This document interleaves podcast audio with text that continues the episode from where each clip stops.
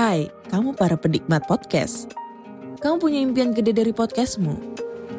Terus First Story bisa banget bantu kamu. Mulai dari F-Link, Dynamic Audio Insertion, sampai statistik yang komprehensif. Semua ada di First Story. Gak ketinggalan kamu bisa monetisasi podcastmu lewat iklan dari First Story Ads yang bisa kasih kamu penghasilan dari setiap place podcastmu. Yuk gabung sekarang dengan klik di firststory.me. Sekali lagi, klik di firststory.me. Mari kita bawa mimpi podcastingmu menjadi kenyataan. Podcast ini bekerja sama dengan First Story. Kalau kalian belum pernah dengar First Story, ini adalah platform palu gada baru yang paling keren dan memiliki fitur yang lengkap. Dan yang paling menarik, podcastmu bisa dimonetasi loh. Tunggu apa lagi? Yuk buruan, gapai potensi maksimal podcastmu dengan tools dari platform hosting terbaik untuk para podcaster. Daftarkan sekarang di firststory.me. Dijamin gratis.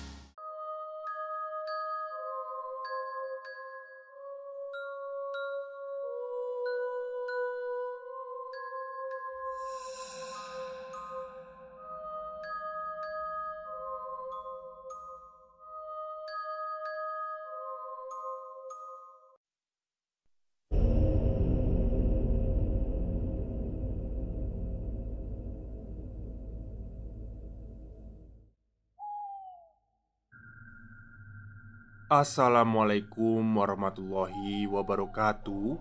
Halo semuanya Jumpa lagi dengan saya Chow Sing Sing Kurator dari Podcast Horror Net Story. Halo apa kabar semua? Semoga kalian semua sehat-sehat ya. Banyak rezekinya. Amin. Dan pada bagian kedua dari cerita Surup The Series ini yang ditulis oleh Mas Simpleman akan menceritakan tentang uh, pembersihan dari rumahnya si Hanif ini ya yang pernah ditempatin oleh Pak Di dan Budenya. Oke, daripada kita berlama-lama, mari kita simak ceritanya. Oh ya, bagi yang belum mendengarkan bagian pertamanya, bisa nanti menuju bagian pertamanya dulu ya Biar nggak bingung nanti di bagian kedua ini Oke, selamat mendengarkan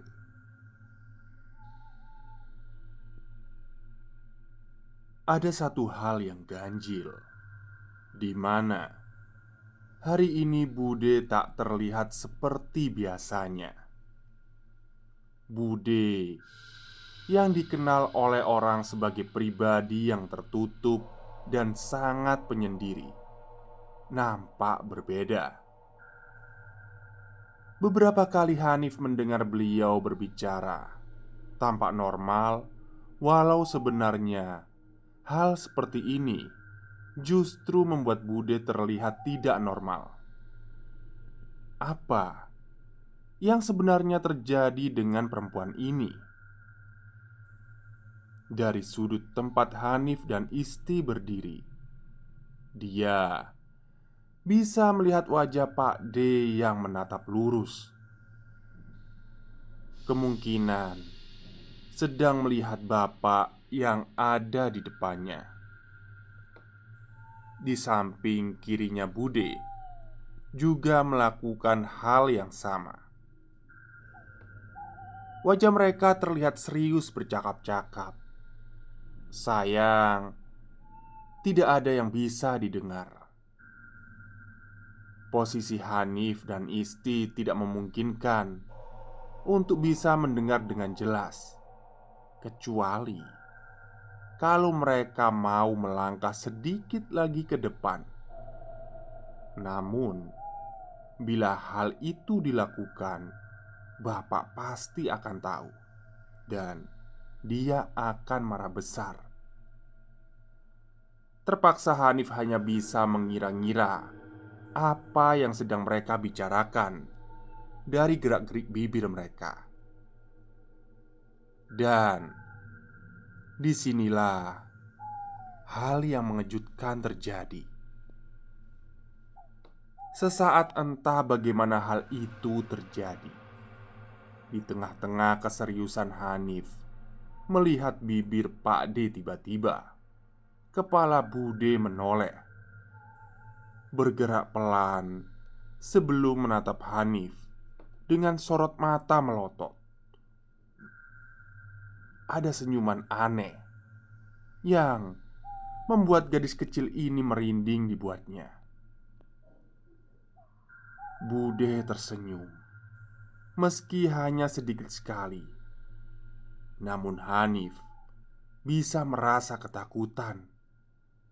Ketakutan yang tak bisa ditulis oleh kata-kata. Perempuan itu Sungguh menakutkan.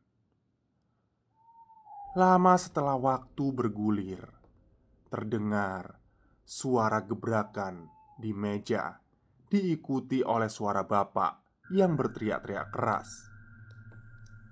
Hanif dan Isti merasa kalut karena terkejut sementara di luar rumah mulai ramai, tetangga pada berkumpul. Mereka semua ingin tahu sembari mengamati situasi. Tak berapa lama, Pak Ade keluar dengan istrinya mereka diusir dari dalam rumah oleh bapak, ibu, sampai menahan tubuh bapak agar tak terjadi kontak fisik. Lagi-lagi, tak pernah Hanif melihat bapak melakukan sampai sejauh ini. Pak D pergi bersama Bude. Mereka meninggalkan tempat ini dengan sebuah mobil hitam mewah. Mobil yang entah didapatkan dari mana. Kepergian Pak D dengan Bude benar-benar membuat Hanif merasa lemas. Dia takut ada sesuatu yang terjadi. Mata Bude tak berhenti melotot kepada bapak dan ibu. Di luar, langit sudah mulai gelap. Dari jauh terdengar sayup-sayup suara adzan maghrib berkumandang. Hanif menanggalkan pakaiannya, meletakkannya di sebuah paku yang timbul di kamar mandi kayu. Tangannya menyentuh dinginnya air di dalam batu ia meraih gayung sebelum mulai membasuh perlahan tubuhnya dari ujung rambut sampai ke mata kaki. Dingin. Tiba-tiba, sesaat gadis itu terlonjak karena dia merasakan ada sesuatu di belakangnya. Sesuatu yang terlihat seperti seseorang sedang bernafas. Hembusannya begitu terasa sampai menyentuh kulit leher Hanif. Dengan cepat, gadis kecil itu langsung berbalik, melihat ke sekeliling kamar mandi. Namun, dirinya tak menemukan siapa pun kecuali dirinya seorang. Tak mungkin ada orang lain Pikirnya saat itu Hanif Kembali menggayung air Membasuh tubuhnya lagi. Namun tiba-tiba Perasaan itu muncul kembali. Semakin lama semakin kuat. Perasaan tak nyaman seperti sedang diamati oleh seseorang. Setiap guyuran air yang membasuh wajahnya tiba-tiba tersirat sesaat di dalam isi kepalanya. Bayangan wajah tua, sosok wajah tua berambut keriting panjang. Ia tersenyum lebih terlihat seperti menyiringai. Bola matanya hitam dengan kulit keriput dia berdiri tepat di belakang Hanif persis Seperti sedang membaui rambutnya Hanif berhenti. Ia ingin menoleh, namun wajah itu menempel di kepalanya. Gadis itu seketika berniat pergi dari kamar mandi dengan perasaan ngeri. Saat ia membuka pintu, tiba-tiba Hanif tercekat melihat Isti adiknya berdiri tepat di muka pintu. Ia melihat Hanif, lalu bertanya, Kenapa wajahnya terlihat pucat? Hanif menggeleng. Ia tak mau menceritakan hal ini. Isti kemudian melewati Hanif sebelum menutup pintu kamar mandi. Jarak kamar mandi dengan rumah memang terpisah beberapa langkah.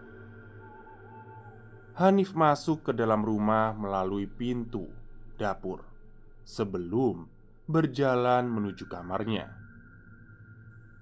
Tiba-tiba langkahnya terhenti saat melihat kamar ibu. Di sana, Hanif melihat ibu sedang duduk bersimpu dengan meja kayu kecil tepat di sampingnya. Ada Isti yang sedang sibuk menulis. Tak beberapa lama wajah ibu menoleh melihat Hanif. Begitu pula dengan Isti Yang seperti penasaran Kenapa kakaknya hanya berdiri Dan menatap mereka seperti itu? Kata orang Jangan pernah mandi Di saat-saat menjelang maghrib Konon Hal itu adalah perbuatan pamali Hanif tak bisa berkata apa-apa lagi. Ia pergi ke kamar mencoba melupakan apa yang baru saja terjadi. Meski tak bisa diterima oleh akal sehat, ia yakin bahwa yang ia lihat tadi adalah adiknya Isti masuk kamar mandi. Sebuah sepeda motor bebek baru saja tiba seorang lelaki yang tempo hari datang datang lagi ke rumah ini. Ia membawa sesuatu seperti kain yang menyerupai sajadah. Entah apa itu sebenarnya. Ia memberikannya kepada bapak sambil berkata sesuatu seperti surup harusnya dibersihkan dari kamar Diam-diam, Hanif mengamati. Lelaki itu masuk kembali ke bekas kamar Pak D dulu, menutupnya seperti biasa. Setiap Hanif melihat hal itu, ibu selalu mengingatkannya agar tidak ikut campur. Hanif mencoba mencari tahu dari ibu, namun tampaknya beliau tak mau. Setelah itu, bapak dan lelaki itu berbicara di ruang tengah. Gumaman suara mereka terdengar, tampak begitu serius. Kemudian bapak memanggil ibu, diikuti oleh Hanif dan Isti. Di sana, bapak kembali bertanya, "Apa nggak apa-apa kalau semuanya tahu?" Lelaki itu mengangguk. Uh, lebih baik memang kalau semua orang tahu, biar nggak ada yang disembunyikan lagi. Bapak mengangguk, lalu menyuruh semuanya untuk duduk. Di sana, Bapak berkata bahwa oma ini atau oma-oma rumah ini diisi sama Bude. Hanif tentu saja tidak mengerti. Ibu berusaha membantu menjelaskan, namun Hanif dan Isti masih tidak masih tidak mengerti. Nah, saat itulah kain atau sajadah berwarna kemerahan itu akhirnya dibuka oleh si lelaki. Di dalamnya ada segumpal rambut yang begitu banyak. Semua itu rambut milik Bude. Besok rumahnya kita dibersihkan sama masnya ini. Mbak sama adik nanti tinggal di rumah bule dulu ya. Cuma satu hari kok. Hanif masih terlihat bingung. Ibu memeluk Hanif. Setelah dijelaskan berkali-kali, Hanif baru mengerti, meski ia masih belum paham tentang Bude dan apa yang dia lakukan di rumah ini. Dia hanya tahu rumah ini sedang berada di dalam suasana yang tidak mengenakan, dan lelaki ini akan membersihkannya. Lelaki itu berdiri, bersalaman. Ia berkata, "Besok akan kembali ke tempat ini dengan teman-temannya." Dia menitipkan kain sajadah berisikan rambut itu kepada bapak agar menyimpannya dalam kamar saja jangan sampai hilang, karena bagian itu adalah bagian terpenting untuk pembersihan. Bapak mengangguk. Lelaki itu pergi. Dia mengenakan helm, lalu menyalakan motor, dan perlahan cahaya lampu motor itu mulai hilang. Bapak mengajak Hanif dan yang lain masuk kembali dan mengunci pintu.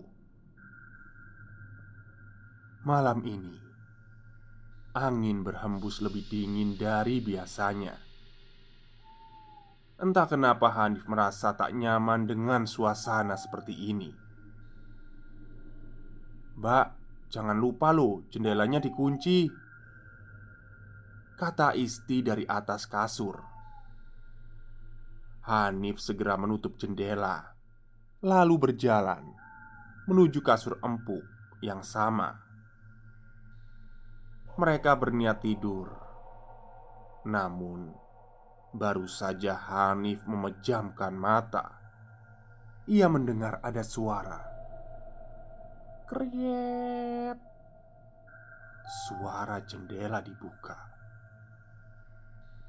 Hanif menoleh melihat daun jendela yang tadi yakin sudah ia kunci tampak terbuka dengan kelambu transparan melambai-lambai tertiup angin dari luar. Hanif berpikir, ia melihat adiknya Isti, sepertinya sudah terlelap dalam tidurnya. Ah, mungkin kuncinya sudah aus, pikir Hanif saat itu. Saat Hanif berjalan di atas dinginnya ubin lagi-lagi, suara berkeriat itu terdengar panjang. Kali ini dari pintu lemari. Hanif terdiam sesaat. Matanya tertuju pada gelapnya isi dalam lemari. Sebelum ia merasa bayangan hitam melintasi jendela, Hanif menoleh namun tak melihat apa pun. Hanif buru-buru menarik daun jendela, mengunci engselnya dengan benar, lalu bersiap kembali ke atas kasur kapuk bersama dengan adiknya Isti. Tiba-tiba terdengar suara familiar yang ia yakin pernah dengar. Nak, Tolong nak. Nak. Tolong. Hanif menoleh ke jendela.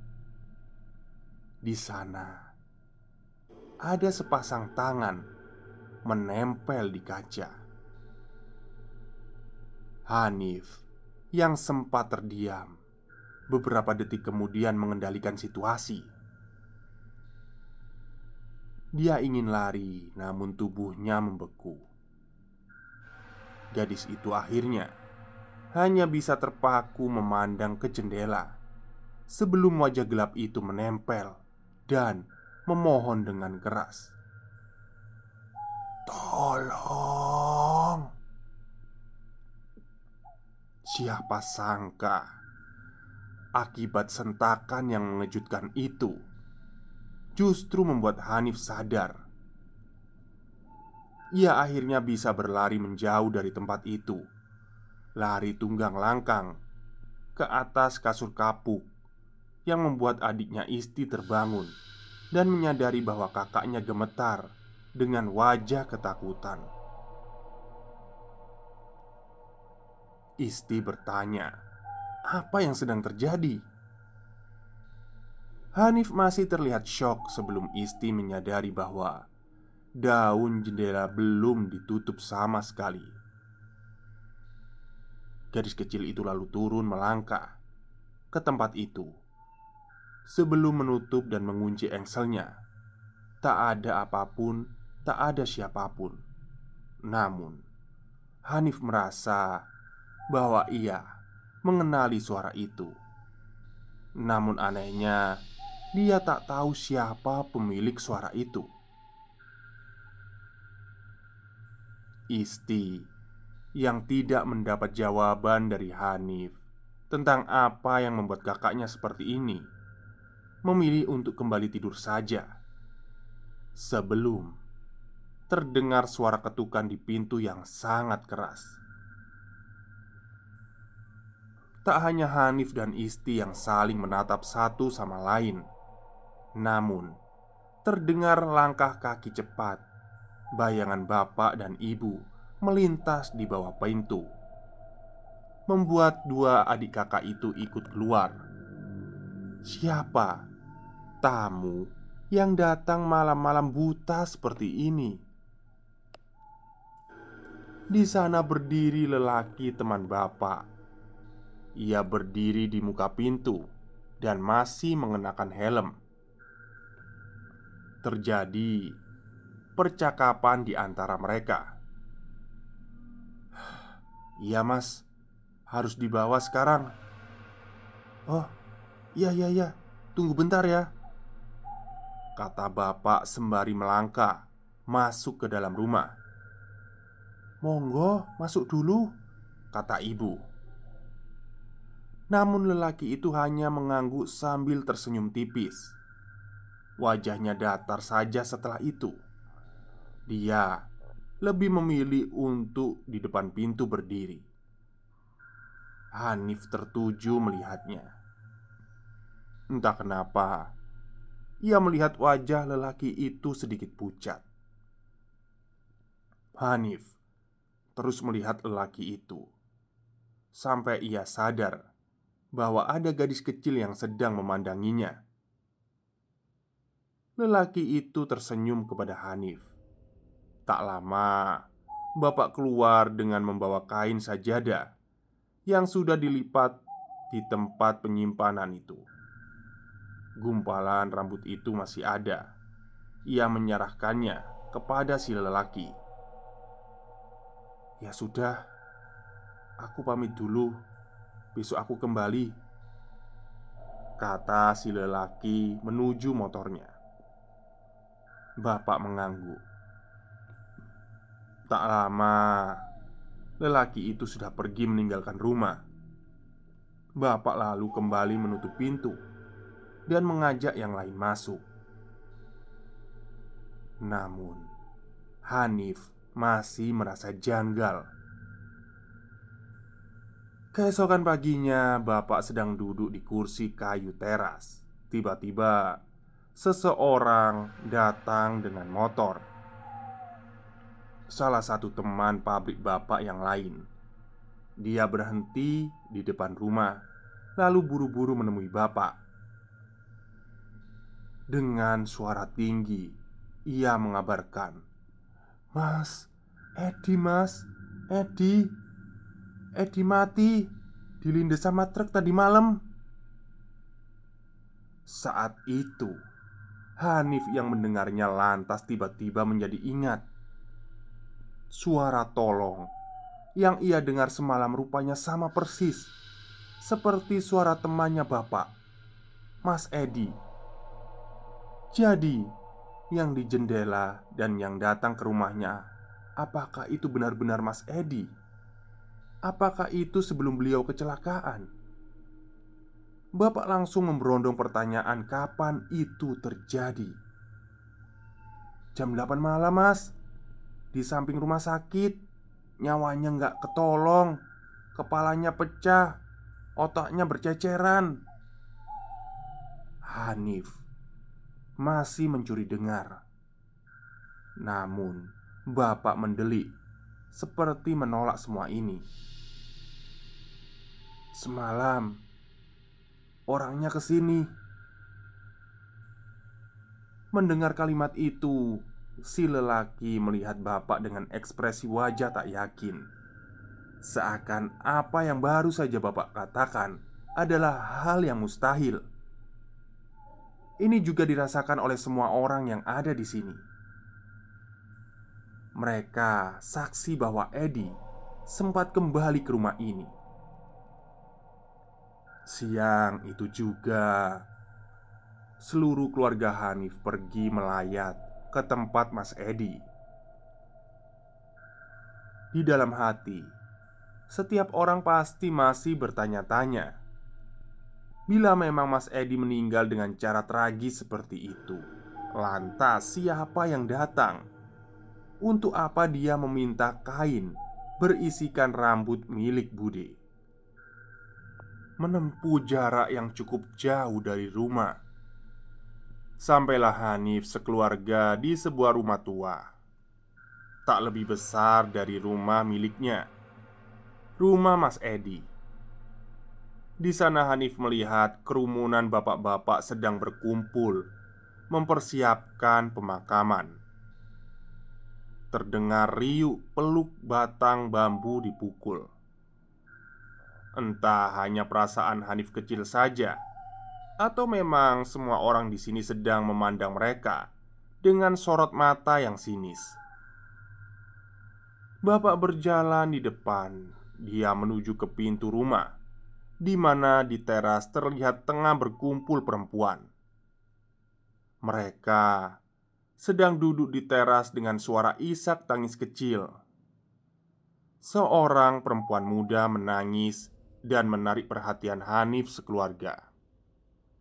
Usianya berkisar 20-an Masih sepantaran dengan Mas Edi.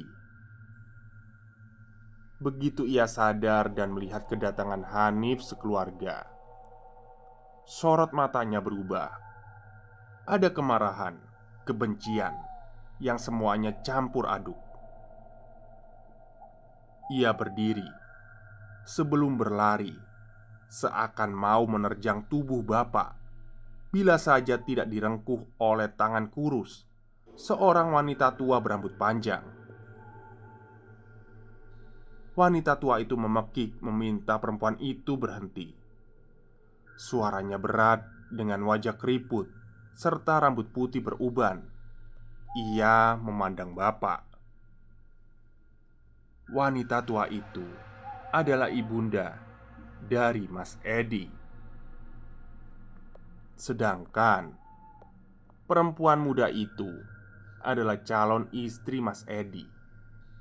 Bila saja anak itu tak menemui ajalnya terlebih dahulu. Ibu Mas Edi mengajak Hanif sekeluarga untuk bicara di dapur. Katanya, ada hal yang mau dibicarakan.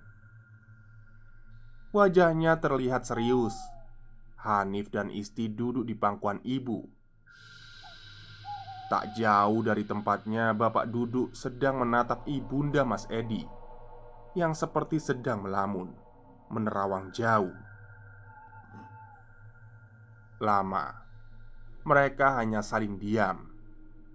Tiba-tiba, ibunda dari Mas Edi mematakan, sudah lama tidak ada manusia yang sanggup puasa surup. Ibunda Mas Edi lalu bertanya, Suaranya terdengar putus asa.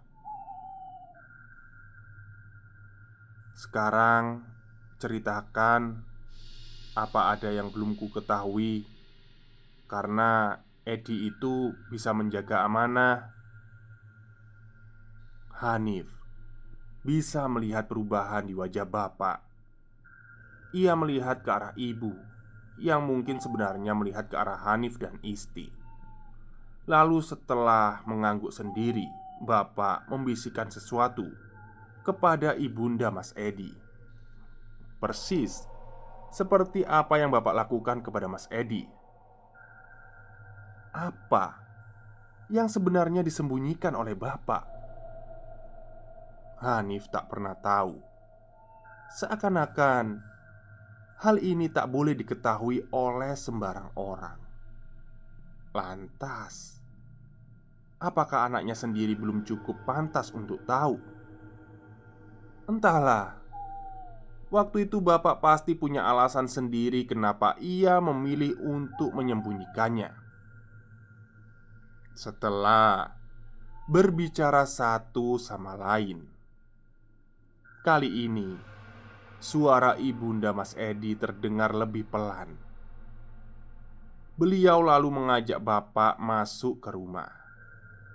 Ibu memegang tangan Hanif dan Isti kuat-kuat terutama ketika di ruang tengah yang tak terlalu besar itu. Terbujur seseorang yang ditutup oleh kain jari. Hanya bapak yang ada di ruang tengah bersama dengan ibunda Mas Hanif. Dari pintu dapur itu, Hanif memandang saat kain jarik itu dibuka oleh bapak Wajahnya seketika pucat Dan beberapa kali ia membuang muka Sepertinya wajah Mas Edi tak bisa dijelaskan lagi dengan kata-kata